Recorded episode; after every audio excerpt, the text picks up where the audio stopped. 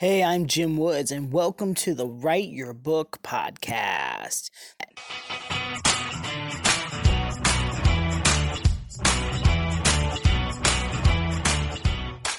Hey there, how you doing? Today's episode, I like to address a question I received. How do you go about finding an editor for your novel? This is a great question, and thankfully, there's several approaches you can take.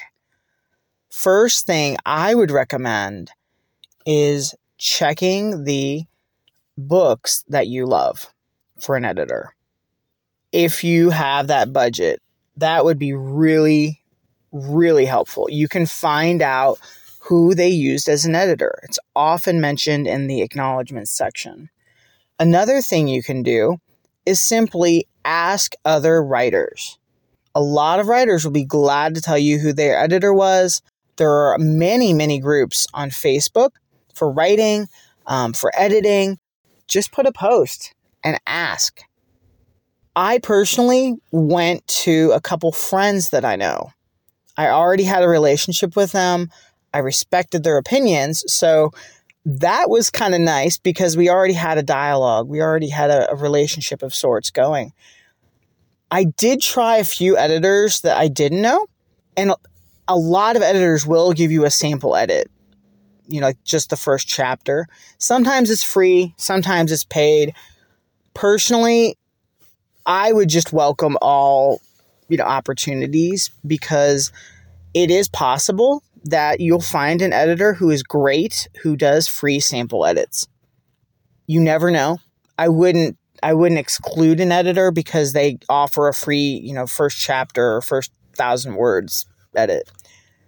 But that's what I would do. And I want to give you a word of warning. A lot of great editors do have long wait lists. So you want to start this sooner rather than later when you're, you know, really getting into your manuscript. Once you're like half finished, it might be a good time to start sending out emails or inquiries to editors. And also, I will say this the budget's all over the map for editing. Copy editing is more the, the specific sentence structure, the grammar. Developmental editing is the story structure. Are there plot inconsistencies?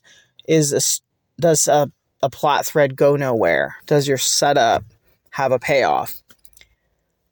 Sometimes you can get both. Sometimes, and I'm not saying it's ideal, depending on your situation. And lastly, you might want to lean on someone who has genre experience with your book. So if you're writing a Western, they've already edited Westerns that kind of thing. But that's what I would do. I hope this helps you out. Thank you so much for listening. If you have any other questions, feel free to fire them my way. JimWoodsWrites at gmail.com. Thanks again, and I'll see you next time.